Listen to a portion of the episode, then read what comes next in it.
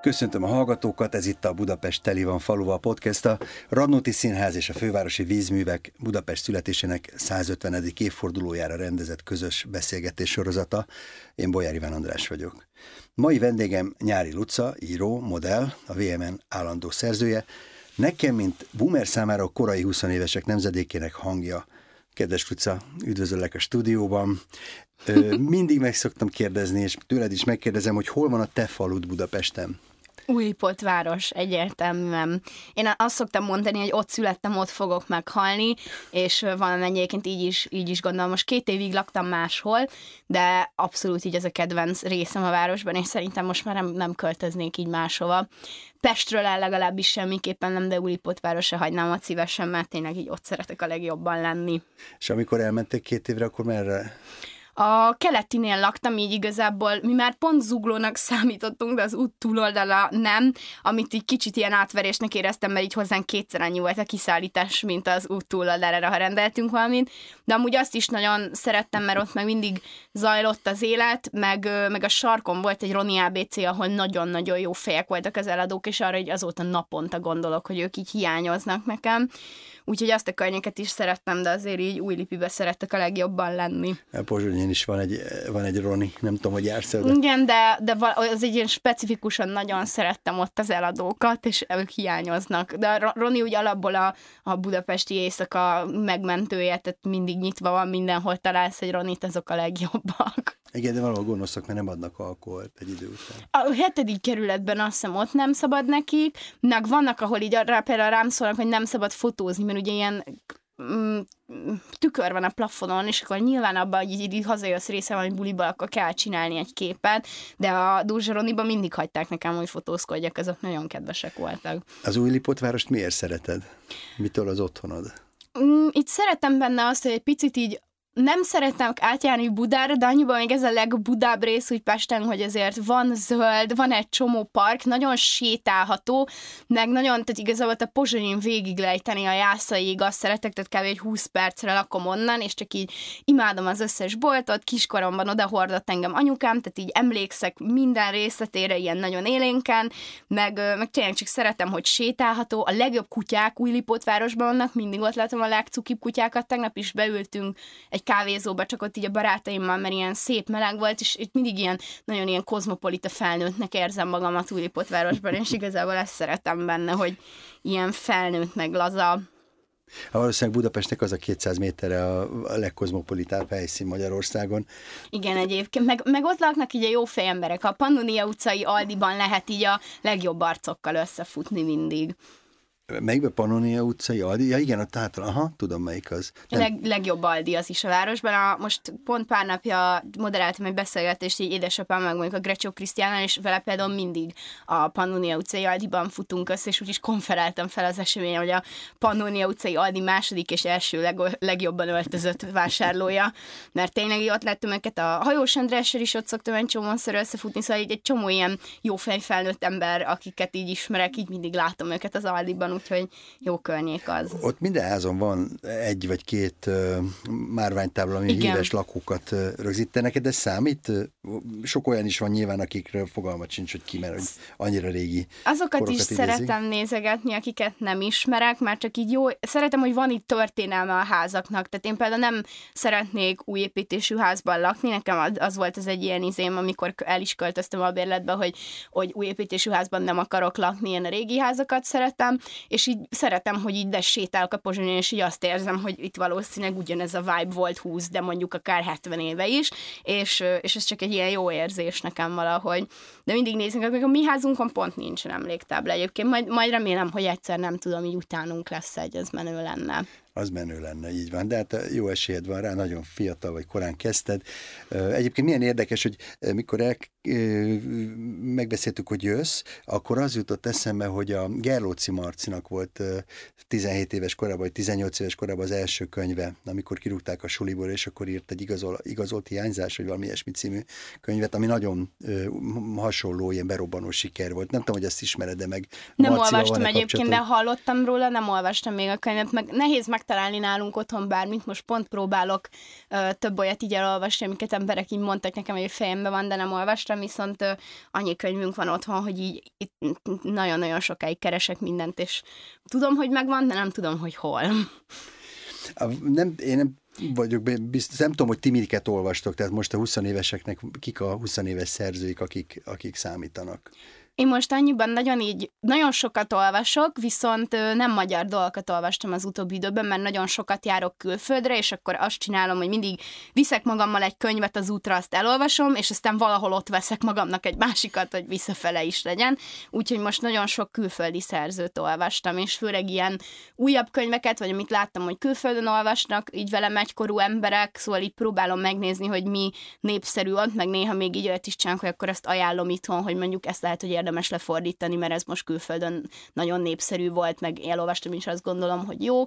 Úgyhogy most inkább így ezzel voltam, és nagyon sok ilyen elviselhetetlen női főszereplőkkel operáló könyvet olvastam az utóbbi időben, valahogy így az, az most nagyon megy szerintem az ilyen női antihősök. Azt szerintem így talán a Fleabag sorozat indíthatta el így a huszonéves nők körében, hogy most ilyen nagyon nagy igény van ezekre a direktbe elég borzasztó arc női főszereplőkre, és most kb. három-négy ilyen könyvet olvastam, és nagyon elvesztem őket, úgyhogy én is szeretnék majd valami hasonlót csinálni. Én egy másik dolog kapcsán akartam kérdezni, de akkor most ez ide nagyon passzol, az Anna Sorokin, meg az Eufória világa. Tehát, hogy ugye az, az az Anna Sorokin... Igen, egy... Anna Delvin néven tolta, és egy ilyen hatalmas, ilyen, hogy az Istenben mondják ezt magyarul, hát a con artist, de nem tudom, hogy ez az átverő művész. Igen.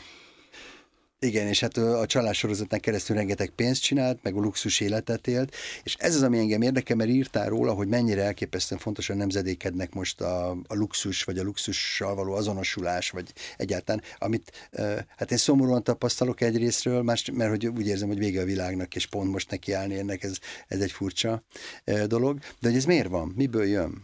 Szerintem ez nem csak a, az én generációmmal egy ilyen, nem feltétlenül mondom azt, hogy probléma, mert inkább egy ilyen szociális jelenség, hogy egyre inkább a fogyasztásunk alapján határozzuk meg a saját személyiségünket, meg azt, hogy így kik vagyunk, mi a helyünk a társadalomban, és hogy míg ezek régen sokkal elérhetőbbek voltak, hogy meg tudod-e csinálni mondjuk azt a divatos frizurát, hallottad esetleg ezt meg azt a számot, de most már ez így nem elég, hogyha megnézed, hogy milyen cuccok kellenek ahhoz, hogy valakit mondjuk egy ilyen... Ö, it girlnek, vagy egy ilyen fontos menő embernek tartsanak, azok most már így elkezdenek egyre drágábbak lenni, meg egyre ilyen már, inkább márkához van kötve, hogy nem elég az, hogy le tudtad másolni azt a sziluettet, amit láttál valami magazinban, hanem hogy ugyanaz a Miu Miu cipő legyen rajtad, amilyen nem tudom én kicsodám volt. Tehát, hogy annyival ilyen konkrét luxus termékekhez kötjük az identitásunkat, de ez szerintem nem csak a, tényleg nem csak az én generációmban probléma, hanem úgy alapból így a, a konzumerizmus, ami nekem is így egy ilyen szimpatikus dolog. Nagyon szeretek vásárolni, de én, de én inkább a fura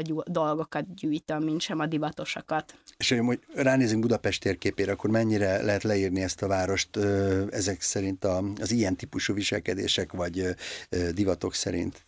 Amúgy egyébként szerintem így öltözködésben például lehetni, ezzel nagyon sokat viccelődünk a barátaim, hogy mondjuk van, pont Újlipott városban van egy művész, nem jut eszembe a lány neve, így majd megkeresem, megmutatom utána Instagramon, aki csinált egy olyan posztot is, hogy Újlipót starter pack, és így benne van, hogy így hogyan öltöznek így az újlipótiak, hogy ez az ilyen-olyan tornacipő, a, a baba hordozóba, a féllábú tacskórát kötözöm, mert nyilván az is kell Újlipott városba, így a, a vintage designer pulcsi, tehát hogy nagyon megvan szerint bizonyos területekre, hogy hogyan öltöznek az emberek. Tehát mondjuk máshogy öltöztek az emberek a keleti környékén, ahol előzőleg laktam, meg máshogy öltöznek Újlipótvárosban.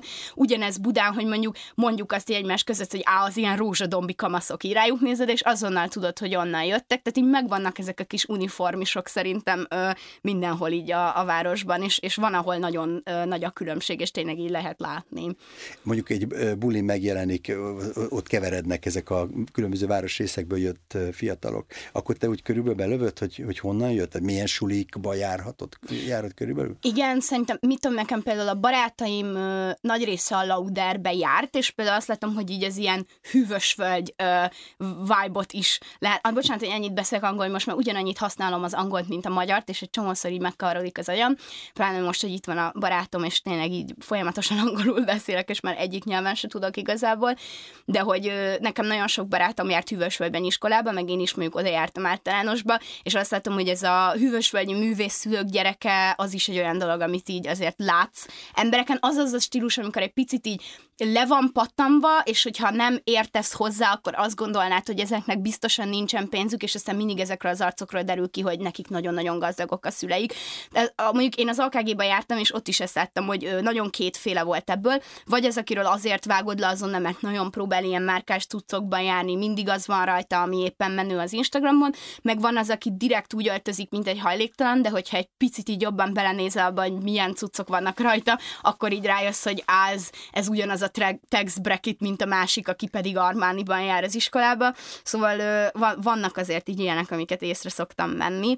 Meg, meg aztán most már szubkultúrák szerintem most már annyira nincsenek. Egyébként pont most néztem egy tök érdekes videóesszét erről, hogy a, ezek a az online esztetikek átvették a szubkultúrák helyét, mert hogy a szubkultúrákat így a zene, meg közös kulturális kötődéseik voltak azok, amik szubkultúrává tették, de hogy most már inkább egy, ezek a, az esztetikek ez csak a külsőre koncentrál, hogy hogyan prezentálják magukat, nincsen mögötte egy ilyen másik összekötő erő azon kívül, hogy hogy néz ki, és hogy ezekből nagyon sok van, és lehet őket látni, csak szerintem így egyre jobban elmosódik, mert tényleg csak így a külsőségekről szól, és ezeken kívül nem igazán köti őket egymáshoz semmi.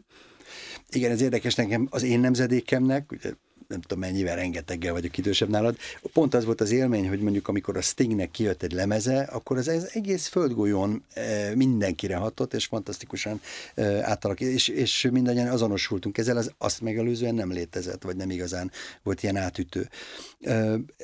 Nagyon érdekes, hogy egyrészt beszélsz a felületekről, meg a divatról, meg, meg hogy hogyan olvashatók egyes emberek. De közben a, a, az írásaidnak egy jelentős része pedig kifejezetten az emberi személyiségfejlődés belső és mély és nehéz folyamatairól ö, adnak tanúságot. Ez a kettősség hogyan van? Mert ezt te, látom, hogy ilyen átjárás nélkül jön megy benned. Ez engem, nekem érdekes, mert ö, talán az idősebb nemzedékekben úgy szokott lenni, hogyha valaki nagyon intellektuális és nagyon elmélyült a, a lelki dolgokban, akkor ez inkább visszafogottabb és kevésbé veszi az adást a, a felületi dolgokból. Hát szerintem az, hogy én mindig nagyon a nagy képet szerettem nézni, tehát, hogy én nagyon az a fajta, meg ezt mondtam a tesómnak tegnap előtt, hogy hogyha lenne egy, egy ilyen valamilyen memoárom, akkor annak ez lenne a címe, hogy, hogy ez tényleg olyan mély, tehát, hogy mindig, amikor emberek ezt mondják, hogy ez, ez nem ilyen mély, ne nézz bele ennyire, én mindig belenézek, és de, tehát, hogy egyszerűen annyira egy ilyen összetett rendszerként látom az egész világot, valószínűleg így az is, de hogy, hogy én valahogy csak ilyen rendszer szinten tudok ránézni, és emiatt tud így létezni ez a fejemben egyszerre, hogy látom, hogy van egy ilyen mindent elsöprő konzumerizmus, és folyamatosan márkák, meg az alapján ítéljük meg saját magunkat, meg az identitásunkat, abból merítjük, hogy milyen cuccokat hordunk, milyen képet mutatunk magunkról a világba, de közben én látom emögött ez alatt a, az igazi őszinte embert is, aki csak próbál uh, valahogyan beleállni ebbe, és próbál jelezni a társadalom többi tagjának, hogy ő hol helyezkedik el ezen a skálán, és, és hogy nem, nem tudom nem együtt nézni a kettőt. Hogy látom, hogy miért így néznek ki az emberek, miért így viselkednek, miért ez a divat, de hogy közben meg, meg látom az érzelmi reakciót is, amiért ezekhez a felszíni dolgokhoz folyamodnak. Most, amíg beszéltél, pont az jutott eszembe, hogy az emberiség életének a nagy részében ö, csak egészen ö, kiváltságosoknak volt tükre. Aztán ö, később jött az, hogy vásárokba lehetett venni ilyen pici tükröket, és akkor aki gyűjtött, az vehetett magának egy kis tükröt, és ott meg tudta nézni magát, esetleg ki tudta rúzsazni magát. Ö, most meg... Ö, a saját magunk mélységéhez való eljutásban talán az is akadályt jelenthet, hogy, hogy a selfie kultúrával, vagy a selfie léttel a mindennapokban is állandóan ott van. Tehát hazamegyek, bemegyek a szobába, egyedül vagyok, tulajdonképpen magammal lehetnék társaságba, de ott van a telefonom, tudok selfizni, és a, a, a kívülről nézem magam. És hogy ez annyira megváltozott az ember emiatt, már teljesen más emberek vagyunk most, mint mondjuk a tizenötödik században általában.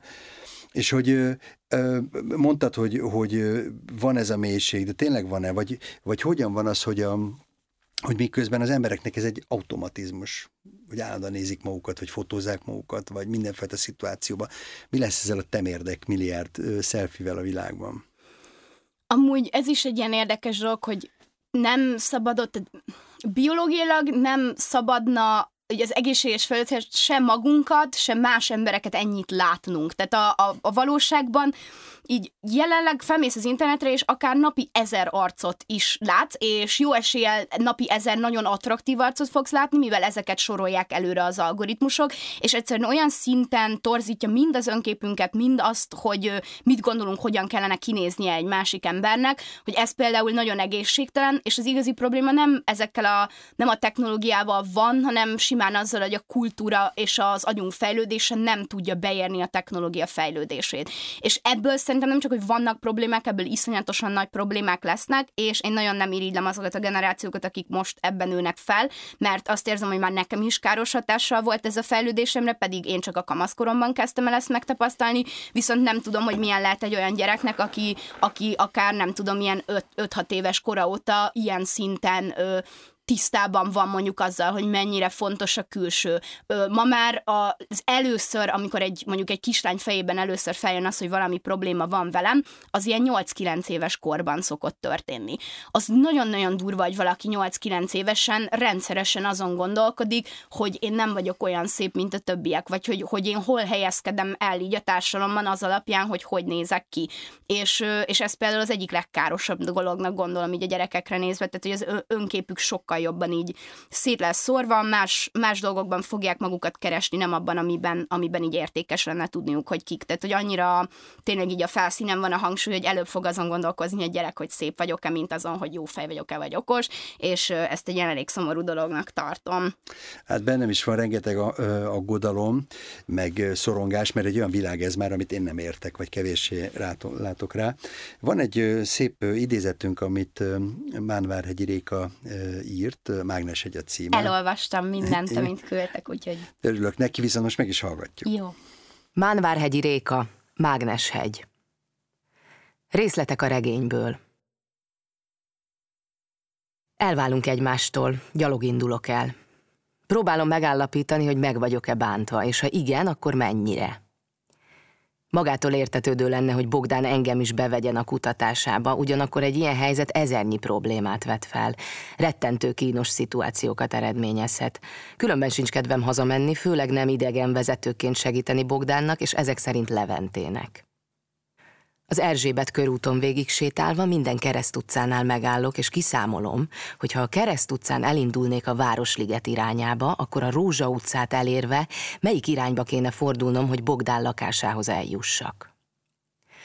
Soha nem ugrottam fel hozzá váratlanul, és most sem fogok. Fel kéne szállnom a villamosra, de nincs kedvem hozzá. A kollégium messze délen van, tömegközlekedéssel is majdnem egy óra beérni az egyetemre. Minél hosszabb ideje sétálok, annál jobban élvezem. Ha bejárnám az egész várost, szimbolikusan el is tudnám foglalni. Szereznem kell egy részletes Budapest térképet, amin bejelölhetem azokat a területeket, ahol már megfordultam. Sőt, fel fogom osztani zónákra az egészet, és szisztematikusan hódítom meg Budapestet. Közel három órányi gyaloglás után ihletett állapotban érem el a kollégiumot. Amikor belépek a szobába, rám tör a fáradtság. Ráébredek, hogy átfagytam, és a lábaim teljesen elzsibbadtak.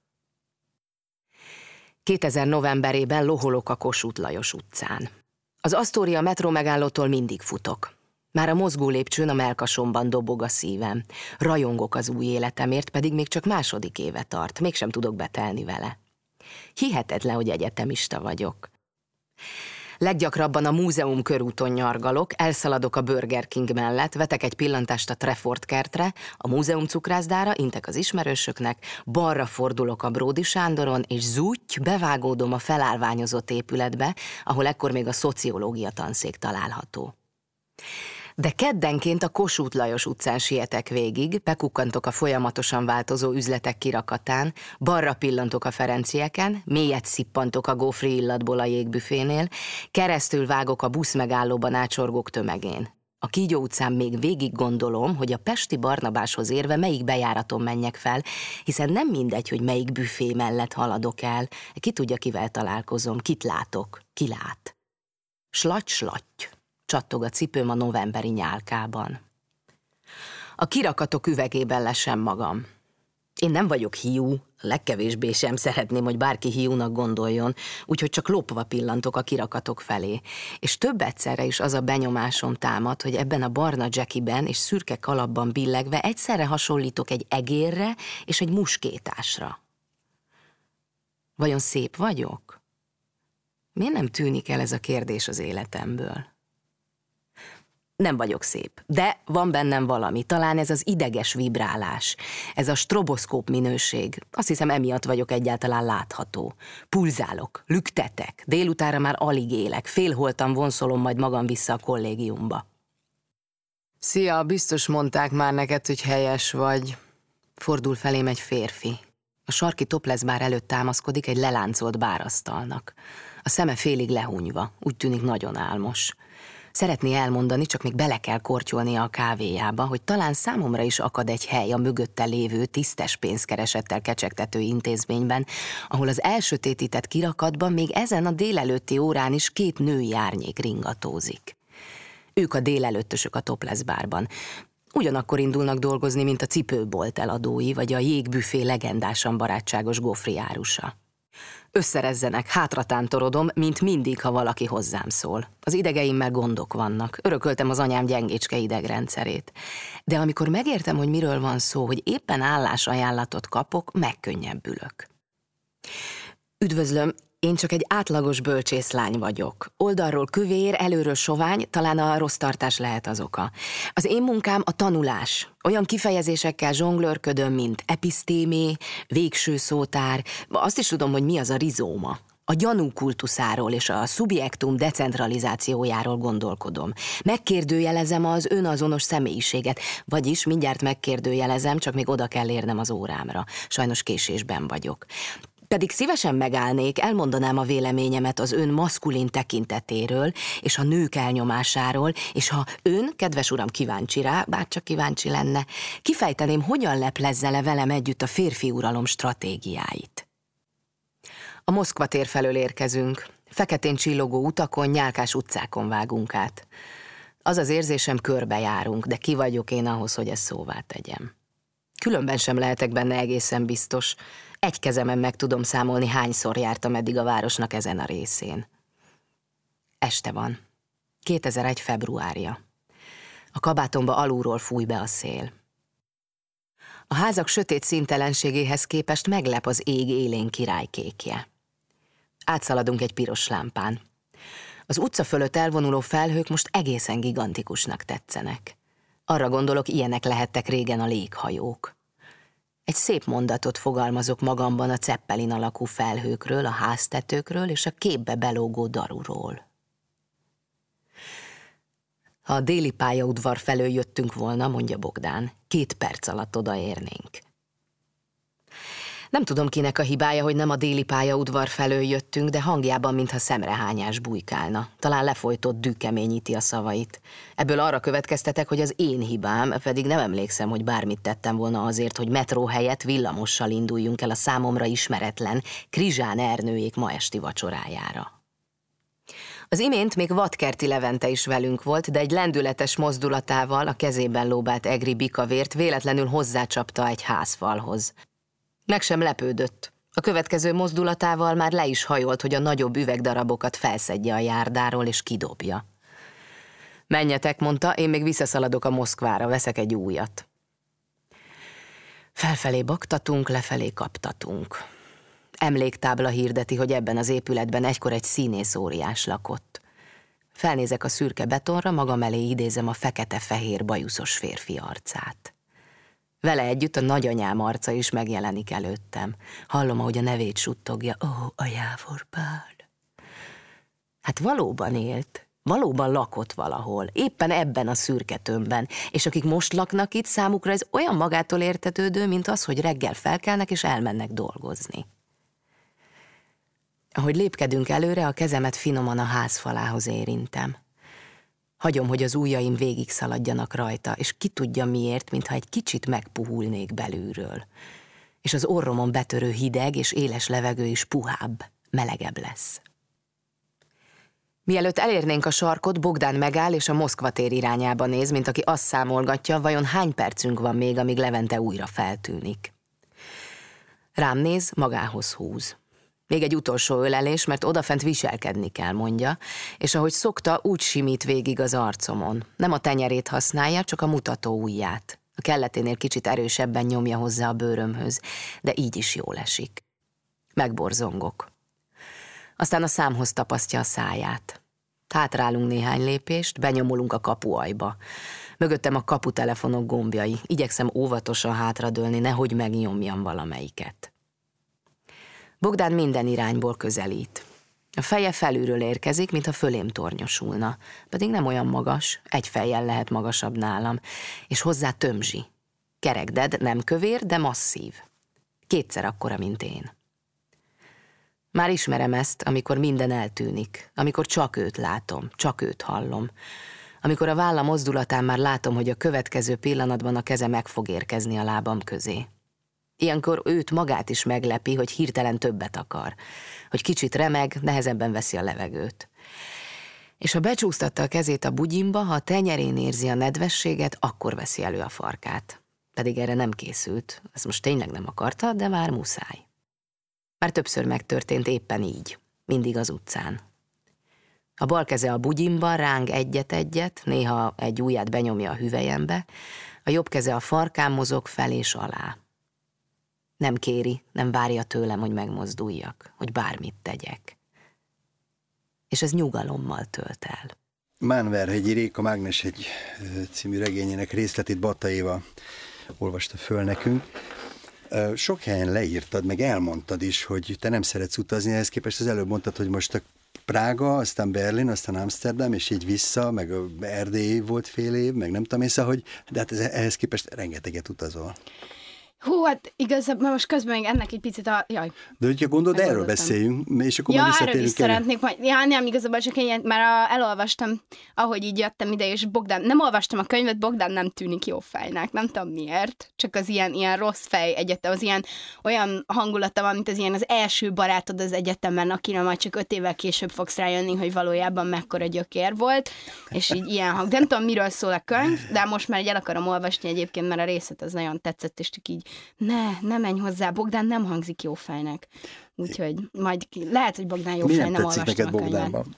Már ebből, amit most megtudtunk.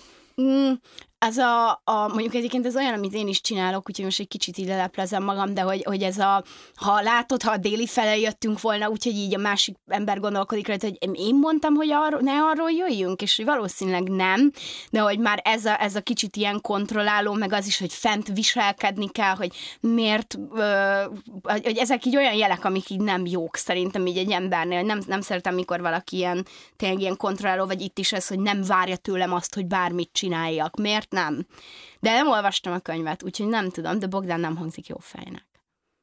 És amúgy ez a világ, mert ugye ez húsz évvel ezelőtti történetnek hangzik, kétezer-húsz. kétezerben születtem, úgyhogy ez régen volt nekem. De mennyire más ez mondjuk, mint egy, egy mai Moszkva tereznek még a szövegbe már szélban. Mi is moszkvázunk egyébként, tehát nagyon-nagyon kevés ismerősen mondja Széll Kálmánnak, azt szerintem sose fog sikerülni, hogy az, az így a köztudatban Széll Kálmán legyen Moszkva helyett, de egyébként annyiból nem, egyáltalán nem érződik így másmilyennek, hogy ö, ugyanazok, tehát ugyanúgy néz ki a legtöbb hely, amit így leír. A tesóm ugyanoda jár egyetemre, szerintem még a topless bár is megvan valószínűleg.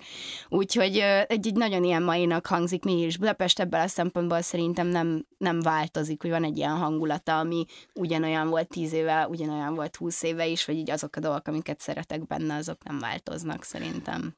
Hát ezért sok minden hasonló, az érzetek so, sokszor hasonlóak, igen. Nálunk a családban egyébként két, ketten használják ezt a szélkámánt, vagy használták, anyukám, meg a lányom. Én, én Moszkva tereztem, meg Moszkva én terezek, mert ez így kimaradt. Én ilyen lázadásból is Moszkva terezek, hogy nehogy már csak így átnevezzenek dolgokat, én azt már megszoktam, nem örülök neki, nem szeretem, amikor átneveznek valamit. Akkor is ugye értem egyébként, hogy miért, meg hogy annak se feltétlenül voltak ilyen jó vonatkozásai Moszkvának, de hogy már megszoktuk. Meg én azt is sajnálom, hogy felújították. Vannak helyek a városban, amiknek szerintem nem kéne jónak lenni, én a Blaha felújítással is így vagyok, hogy de lesznek fák, meg ülőhelyek, senki nem akar ülni a Blahán, ez egy olyan hely, ahol mindenki átmegy, és így tök jó. És de hogy hiába próbálnak szépre megcsinálni szerintem a, a Blahát, a Blahára nem azért mennek emberek, mert a Blaha egy jó hely, hanem azért, mert kell, és aki meg szereti, az meg ilyen ennek szereti. Úgyhogy ö, én, én úgy vagyok, hogy néhány dolognak ilyen szarnak kell maradnia, mert az neki a hangulata, és nem szabad elvenni. Na, örülök neki, ezt marára másképp látom, de, mert én ott lakom, nem két sarokra látom. Jó, azoktól elnézést de... kérek, akik a, ott laknak, és de úgy én nem... is közel laktam a Blahához, és én szerettem olyannak. Minden nap el kellett mennem ott, és én így szerettem, hogy ilyen, ilyen Wild West egy kicsit. Szerintem legitim az, hogy, hogy így is szereted, és akkor térjünk vissza az utazásra, meg a nem utazásra, mert hogy mondtad, hogy imádod Budapestet, meg hogy az Újlipótvárost imádod, meg imádod, hogyha valami nem annyira nagyon jó, meg csúnya, meg koszlott.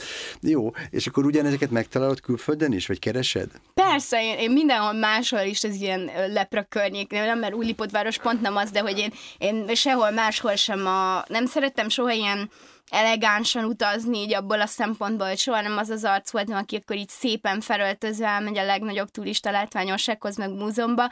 Ez még az is kellett, hogy nekem irgalmatlan sznobok voltak a szüleim, és ahányszor utaztunk, hogy én úgy mentem el, úgy mentem el Londonba többször, én a Big Bent egyszer se láttam, mert hogy így apám azt mondta, hogy az nem, az ilyen unalmas dolog, mi oda nem megyünk, mi mást fogunk csinálni, és, és emiatt én így egy csomó ilyen turista látványosság így kimaradt nekem, mert a szüleim nem érezték fontosnak. Elé, vagy mi, mi ment? Nem ilyen érdekes helyek, mondjuk szerintem jó helyekre mentünk, de például Londonban azt mondom, hogy nagyon sok, az összes múzeumba elmentünk mondjuk, ahova csak lehetett, de az jó is volt, Ö, igazából így járkáltunk, talált valami nagyon király, nagyon régi teaházat apukám, és oda kellett menni.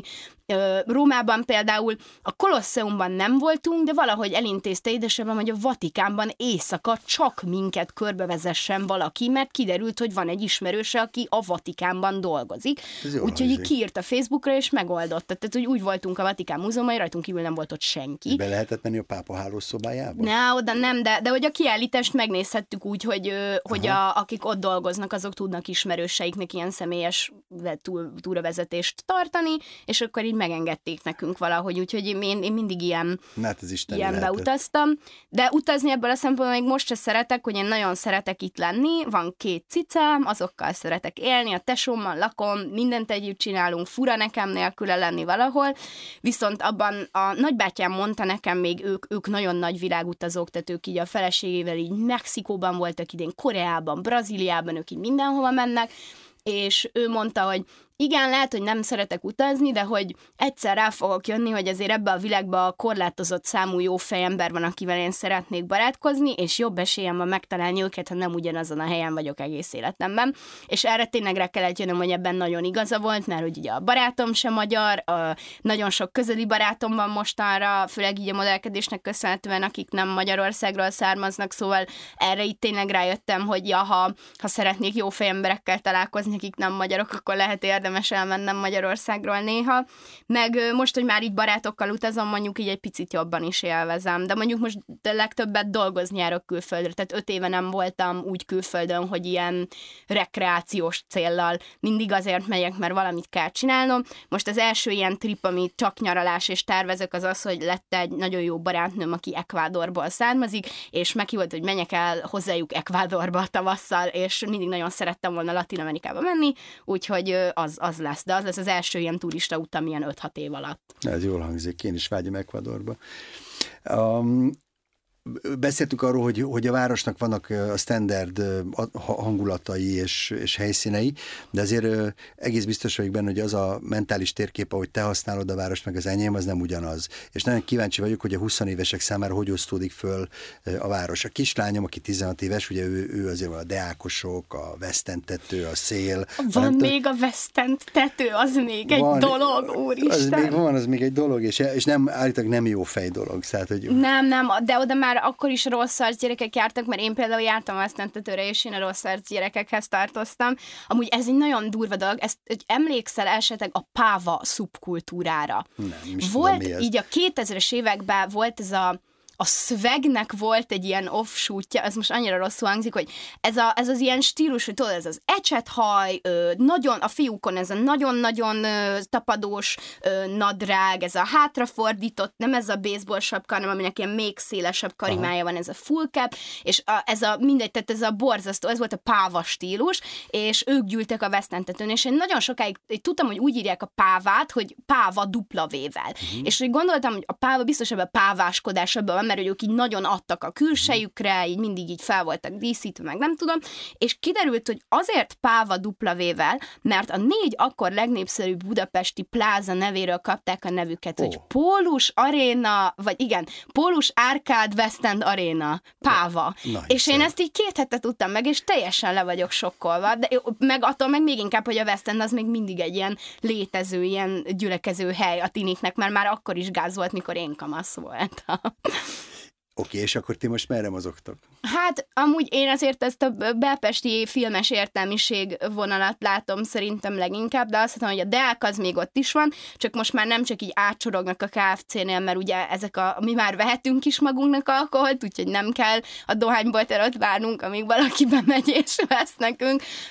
Úgyhogy így a...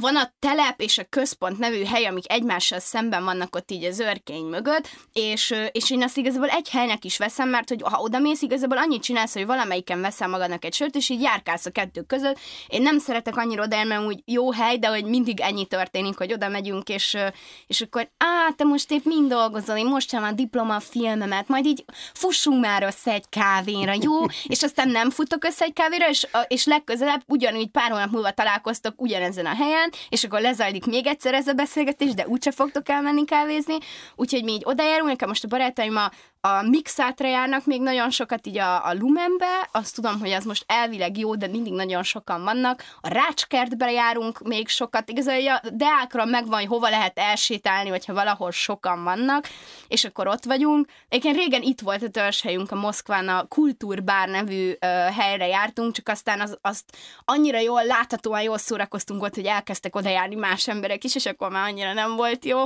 úgyhogy ö, ilyenek. De a legjobban szórakoznék, én például a Jászáin van egy ilyen, ö, egy ilyen elég ilyen tipikus ótvar kocsma, ahol ilyen kisgrofó klippek mennek közbe téve, ott nagyon-nagyon jól éreztem magam, amikor párszor ott voltunk. Én úgy kifejezetten szeretek ilyen picit lepattant helyekre járni, én nem, nem szeretem, amikor valamit így sokan szeretnek, én sajnos ilyen gatekeeper arc vagyok, hogy, hogy így, ha valamit szeretek, akkor nem akarom, hogy más emberek is szeressék, és akkor így így jobban szeretem a rossz helyeket igazából. És akkor mondjuk a hozzád hasonlóaknak, hogyha lehet egyetlen hozzád bárkit is hasonlítani, de hogy mondjuk a, a trash az ezért jön be? Mert hogy ez, az egy olyan terep, vagy olyan széles terep, ami, ahol az ember megtalálja magáét, vagy hova más nem merészkedik? Ez is, meg tényleg az, hogy én ez nekem nagyon a szüleimtől, egy irgalmatlan sznob volt mindkét szülőm, tehát hogy nem ettünk olyan helyen, ahol le voltak fotózva a kaják a menün, mert az apám szerint normális, az már így persze. Nem oké, viszont trashben is emiatt ilyen nagyon kiváló ízlésünk volt. Tehát azt mondtam, hogy szerintem a szüleim kifejezetten keresték az ilyen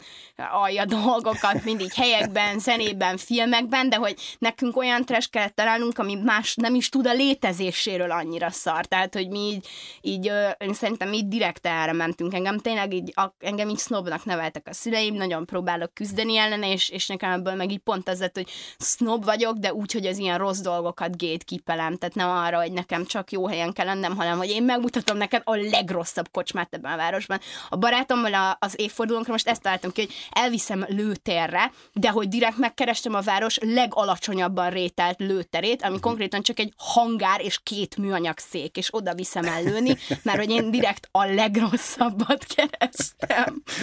Úgyhogy én, én ebbe vagyok jó. Ez egy jó kis, jó kis program, ez egész biztos vagyok benne. A Márainak van egy szövege, Márai Sándornak, például a Mély pincét címmel, amit egyébként Martin Márta fog nekünk felolvasni. Ezt azért tartom fontosnak, mert se a te, se az én mentális térképemen ez a terület már biztosan nincs, hiszen a Tabánban járunk. Márai Sándor, például a Mély pincét.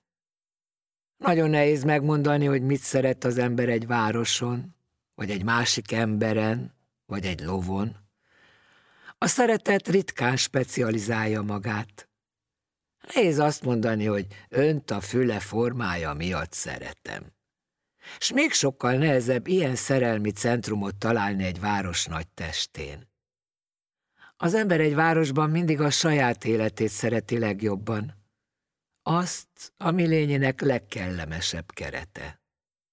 Például nem szeretem a halászbástyát, a bazilikát, s még sok minden mást, amivel energikusan iparkodtak elrontani ezt a várost. Valami élet-halál harc ez a város természetes szépsége és a halászbástya ambíciók között. Nem bírnak vele, akármit csinálnak. Ez a város a budai dombokkal, a Dunával, a szigettel már szép marad. Például szeretem a vízivárost. De éppen így mondhatnám, hogy szeretem a Mély pincét, Tabánban. Ez Krausz Poldi pincéje. A régi Szarvastértől balra egy keskeny utca szögletén. Poldi a korcsmáros, de ha unatkozik, már este tizenegykor becsuk. Sok régi lump jár ide, de újak is. Közönséges korcsma, van benne családi asztal, kanári, nyomatok Kossuth Lajosról. Poldi szerint Kágyé úr gyakran járt reggelenként ebbe a korcsmába felkelni. A pince mély.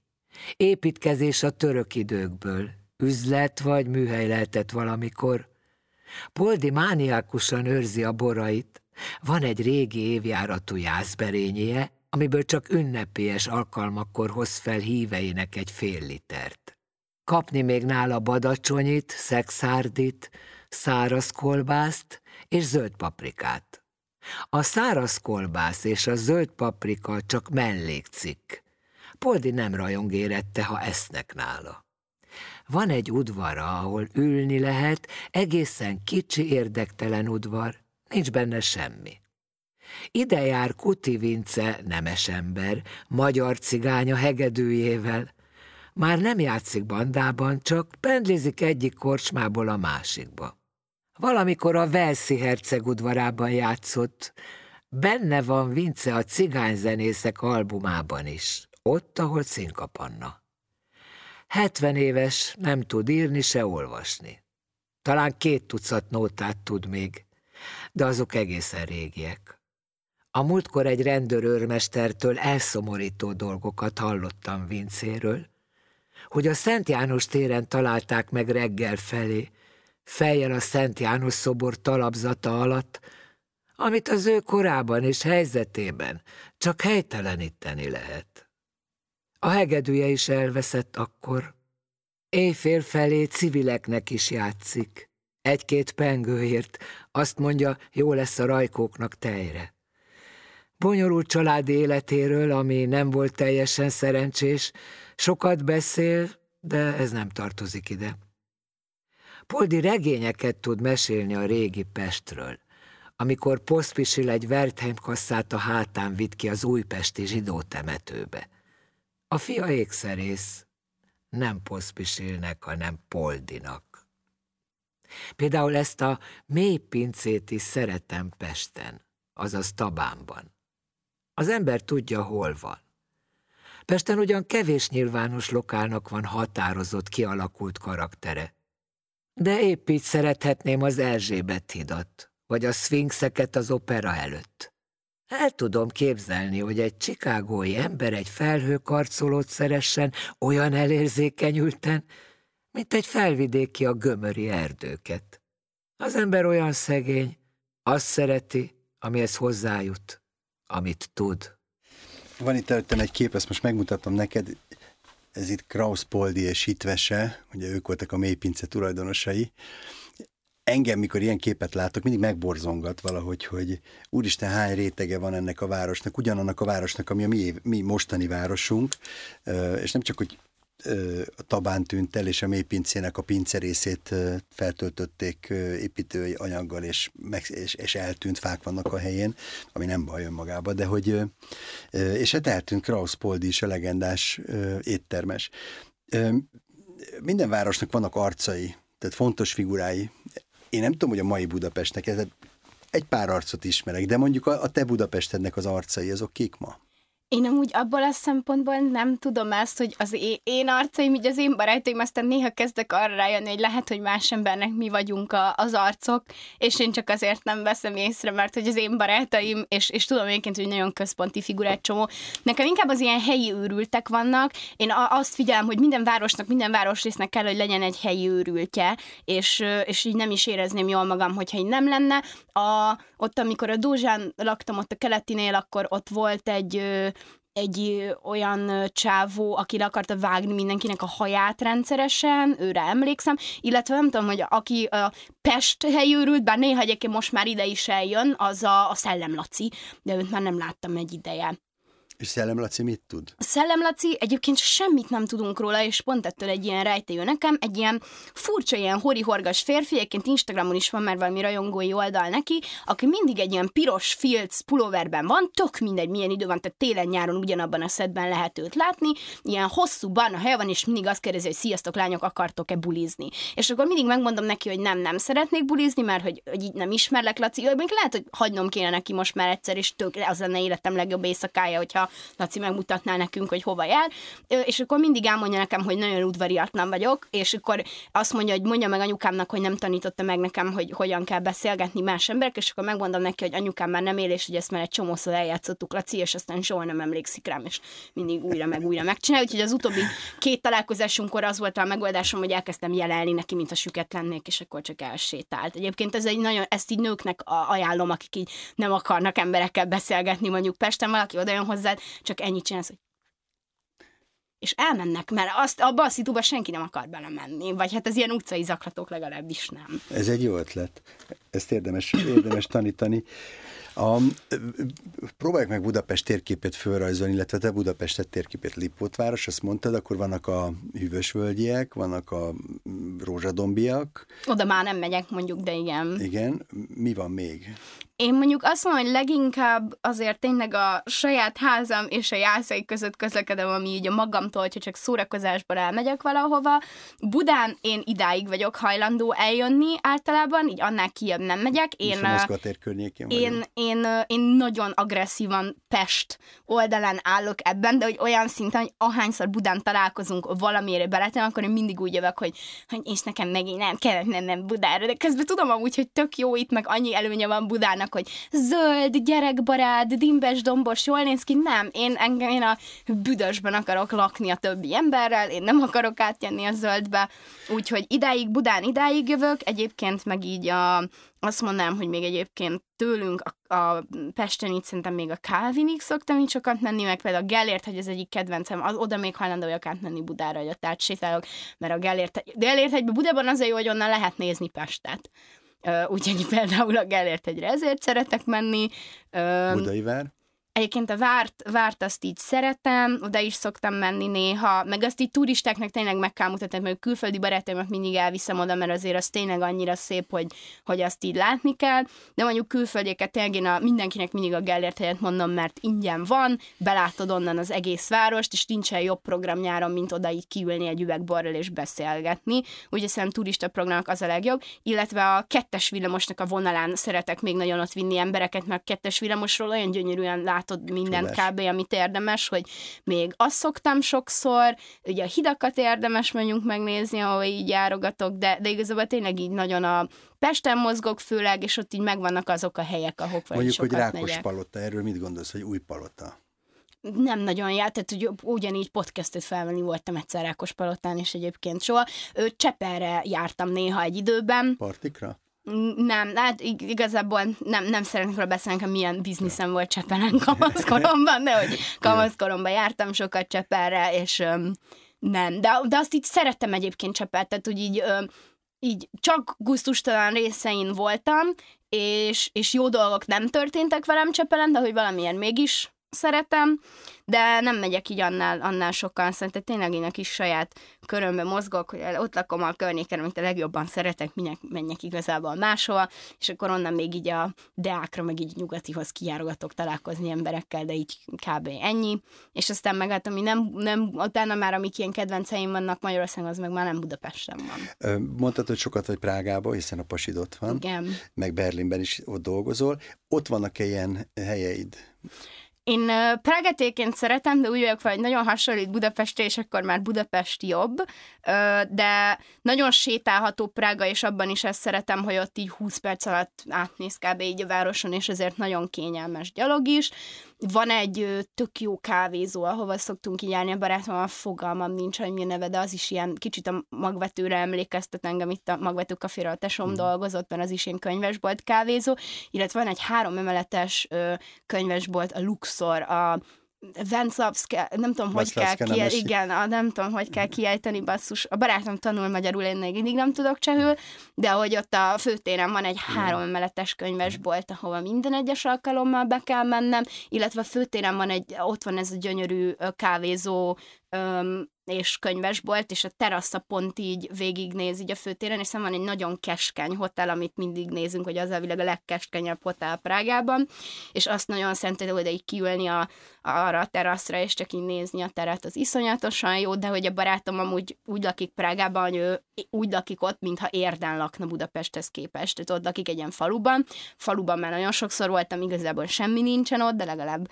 közel van a természethez, és akkor így bejárogatunk Prágában. Berlint meg egyébként nem szeretem. Tehát oda így munkából járok sokat, és tudom, hogy menő, meg most így mindenki oda akar menni, még ilyenek, de nekem soha nem jött be annyira. Azt nagyon szeretem benne, hogy az is tök, nagyon parkos, zöld város, a, a, a Victoria Parkot nagyon szeretem, oda így sokat szoktunk járni, jól lehet így járkálni a városban, nagyon vegetáriánus barát, ami azért Budapestről még mindig nem mondható el, és, és tökre örülök neki, hogy ott bárhova bemegyek, tudok normálisan kajálni, meg a bulikultúrát nagyon szeretem abból a szempontból, hogy egyszer nem éreztem ott veszélyben magam, tehát én mondjuk nem szeretek így teknókba járni, meg nem, nem vagyok nagy ilyen klubos arc. Igen, azt hittad, hogy nem a ber- hanem... Igen, én, én nem, nem vagyok klubos arc, viszont koncerteket szeretem, de, de hogy egyszer nem éreztem még ott magam nem biztonságban. Tehát akkor is, ha egy ilyen nagyon hatalmas helyre elmegy, ott az ember így mindenki nagyon odafigyel egymásra, és ott, ha így azt látják, hogy mondjuk valaki így agresszív valakivel, akkor így három ember oda fog fordulni, hogy ember nem ár, szóval ott így nagyon odafigyelnek azért arra, hogy, hogy így ö, úgy bulizzanak, hogy ne zavarjanak másokat, és ezt így tökre tisztelem, mert szerintem ennek így nincs meg itthon a, a kultúrája.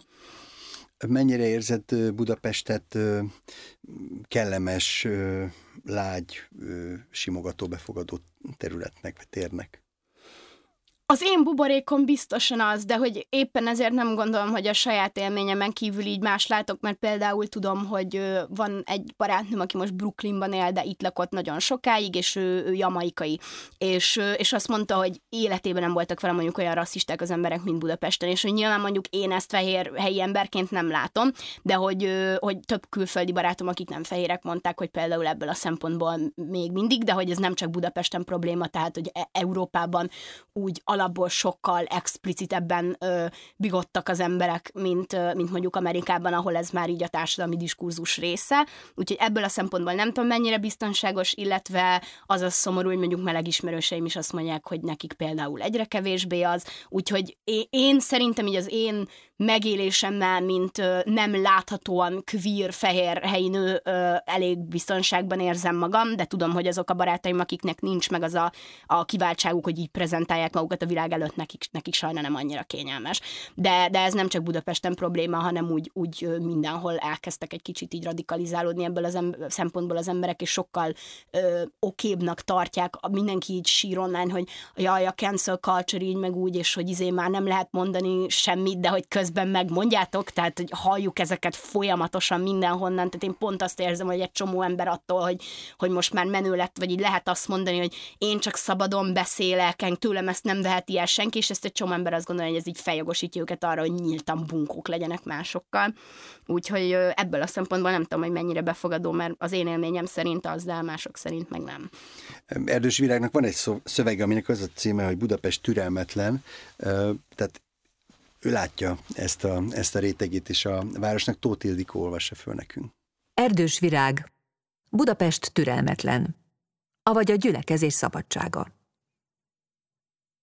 Budapest türelmetlen, nem bír várni, nem akar várni, nem fog várni. Felugrik a fotelből, és lefekszik a földre. Megágyaz a rendszerkritikának. Akadályozza a gyalogos forgalmat, felmászik az oroszlánra, odaláncolja magát egy hidraulikus gémhez. Tömegjeleneteket rendez. Az úttesten mászkál. Indokolatlan hangjelzéseket ad. Felkapcsolja a zseblámpa funkciót és integet vele. Teleköpködi a bömbit, aztán továbbadja. Elhajít egy füstgyertyát, visszadobja kenyérrel. Vízbázisú festékszóróval támad. Lemossa a gyalázatot. Mikor akarja? Most akarja. Hogyan akarja? Nagyon akarja. Vonul, skandál, kergetőzik, Molinót ír és Majakovszkit olvas, József Attilát és felgyújtja magát. Ledönti a gyűlölet falait, és a helyére szociális bérlakásokat épít. Átírja a történelemkönyveket, és pár dolgot kihagy. Veszekszik, és vizionál, improvizál, és hibázik. Az összegöngyölt uniós zászlót ott felejti a buszon. Sárga maszkhoz kockás inget húz, fekete bakancshoz hidzsábot. Visszahelyezi magát a civilizáció térképére, csak most egy kicsivel közelebb a Karib-tengerhez. Fellök egy kukát, de megbánja, elköt egy szánkót, de visszaviszi. Hallja, hogy felszólítják, látja, hogy felszikrázik.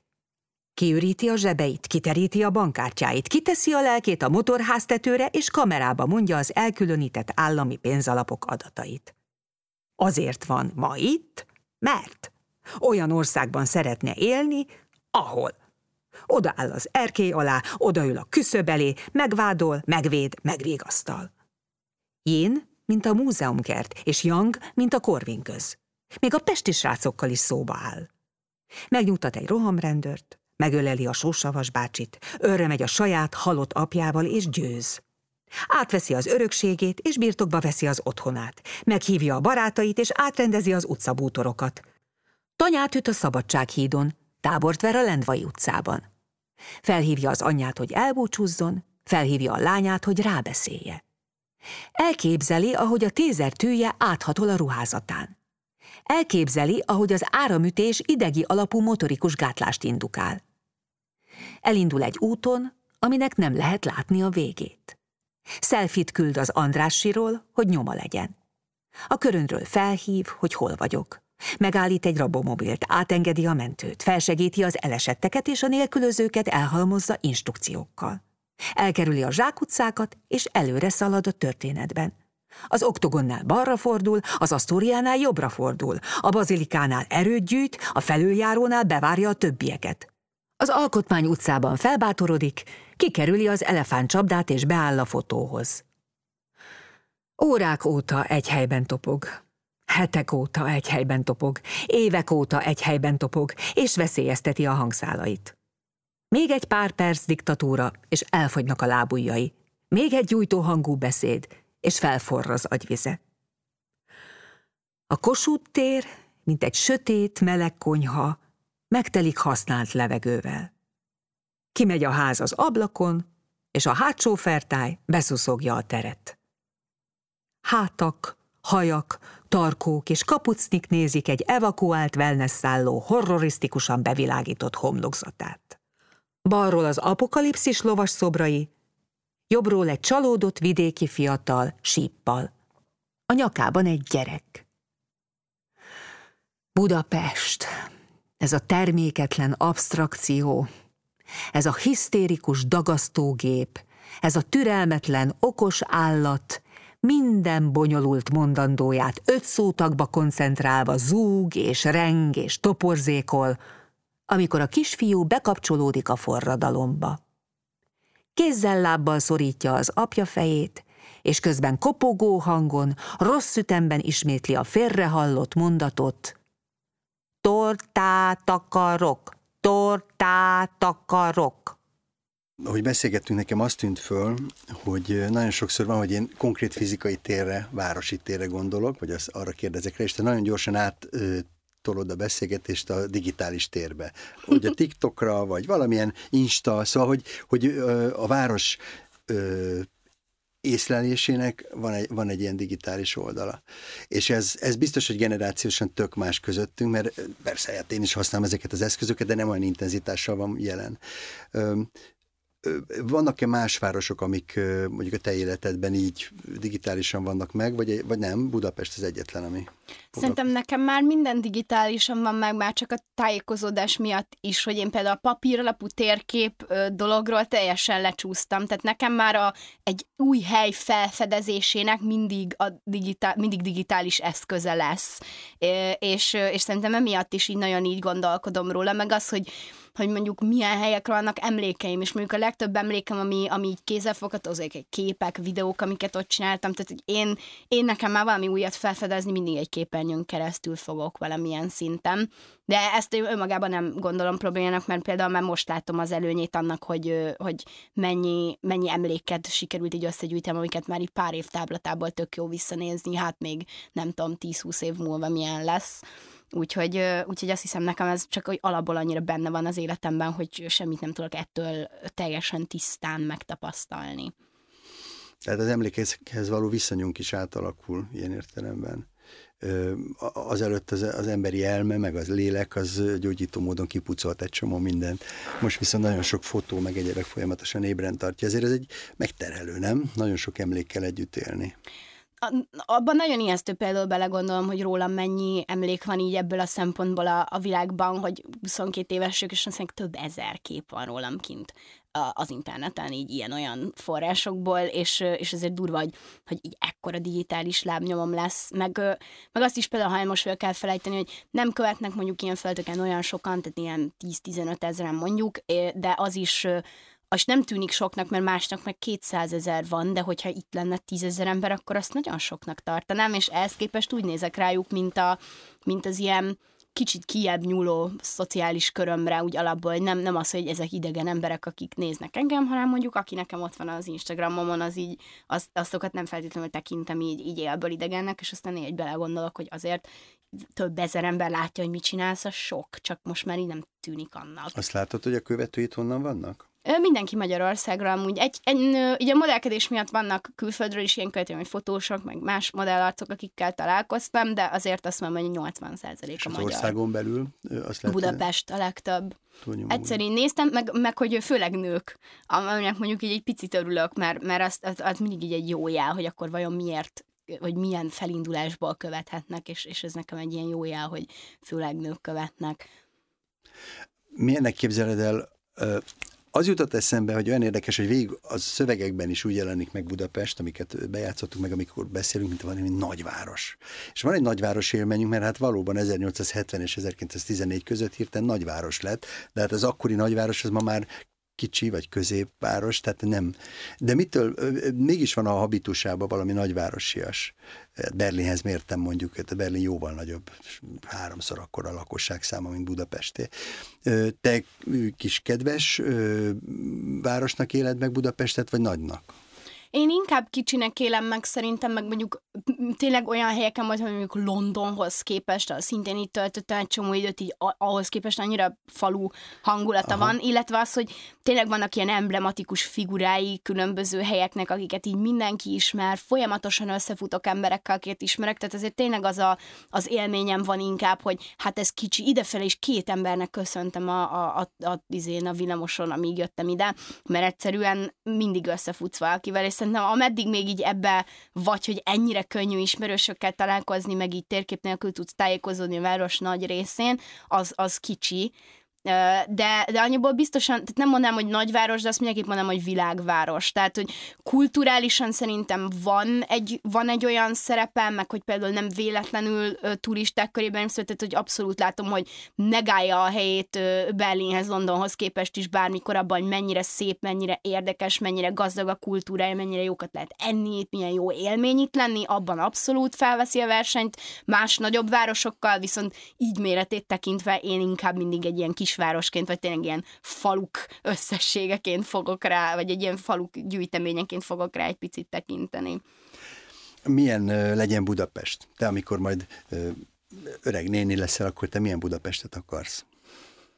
Maradjon meg ilyennek. Nem azt mondom, hogy nem fejlődhetne dolgokban, de hogy szerintem nagyon sokszor, amikor fejleszteni akarunk valamin, akkor pont azokat a dolgokat írtjuk ki belőle, amitől különleges volt, és hogy én egyedül ebben reménykedem, hogy nagyon sok olyan hely kezd eltűnni Budapesten, tehát olyan kocsmák, éttermek, amiknek hatalmas múltja volt, emberek nagyon szerettek oda járni, és akkor jó, most ö, legkor ez ne legyen, és akkor helyette csináljunk ide még egy ilyen, nem tudom, hiper, szuper, ö, fancy, ö, nem tudom én milyen fúziós humuszozót, vagy valami, és hogy én nem akarok több fúziós humuszozót, hanem maradjanak meg ezek a kis helyek, amit tudom, hogy nem így működik sajna gazdaságilag, de hogy, hogy örülnék, hogyha egy picit jobban értékelnénk a régit, mert ezt így sokszor látom, hogy ez, ez mostanában így nem sikerül, meg, meg hogy azt tényleg arra, hogy ez egy tök élhető város szerintem jelenleg, és ahelyett, hogy arra koncentrálunk, hogy hogyan tudjuk mondjuk ezt külföldieknek egy jó turista célponttá lenni, ahelyett tök jó lenne, ha arra tudnánk fókuszálni, hogy mitől lesz a helyieknek, mitől marad élhető a helyieknek.